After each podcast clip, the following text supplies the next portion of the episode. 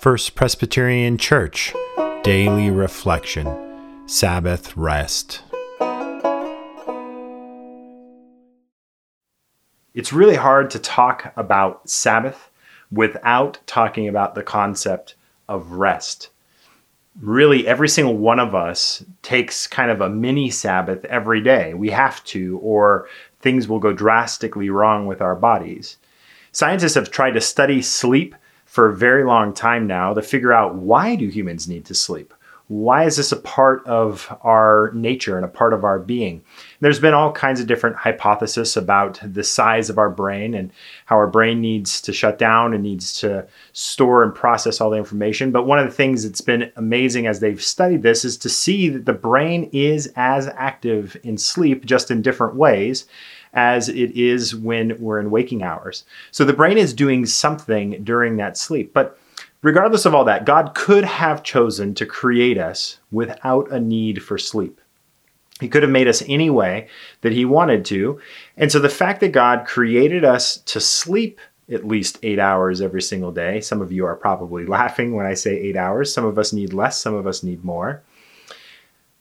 But God could have created us anyway without the need to sleep. And yet, for some reason, God gave us this need for sleep.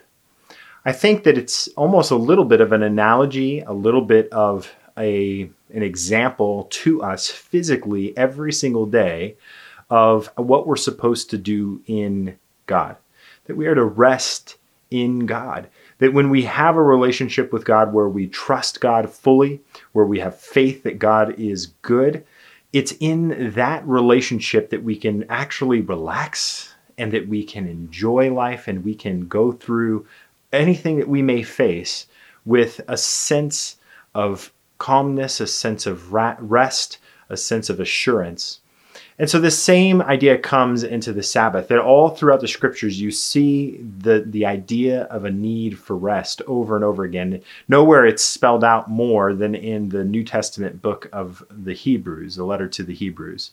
The author of the letter regularly goes back to this concept of rest because it's so important to the Jewish people in the Sabbath that God would be bringing a rest and completion to the, his work and to the work of Israel together, and that this was happening in Jesus, that there was a rest to come, and that God was enacting that, that plan, that rest, through the person and the work of Jesus the Messiah.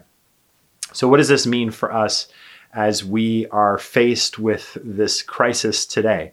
Well, I think that our culture pre COVID 19 was maybe one of the busiest and maybe one of the least restful cultures of all time. We have so many things to distract us and to keep us up late, scrolling through social media or looking through articles or playing games on our phone or games on our computer or watching YouTube videos or any other thing that we might fill our time with. The world is literally at our fingertips every single day what this resulted in for us is that we as a people forgot what it means to sleep well. And you've been hearing this in the news over and over and over again in the recent years that um, even Arianna Huffington, the Huffington Post um, founder, uh, caught herself getting into the habit of not sleeping enough and the damage that was having to her physical body.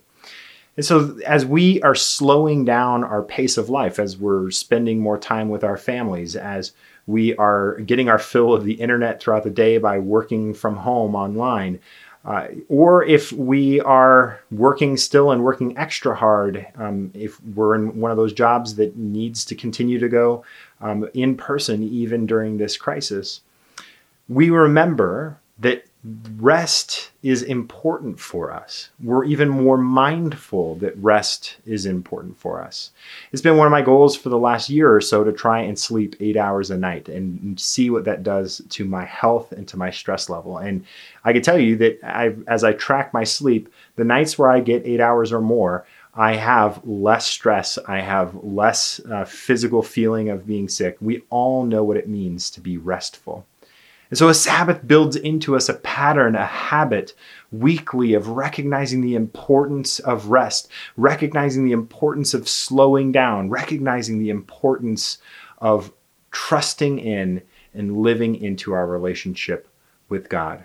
come back tomorrow and we'll continue to look more at this concept of Sabbath in our scriptures and how it relates to us today.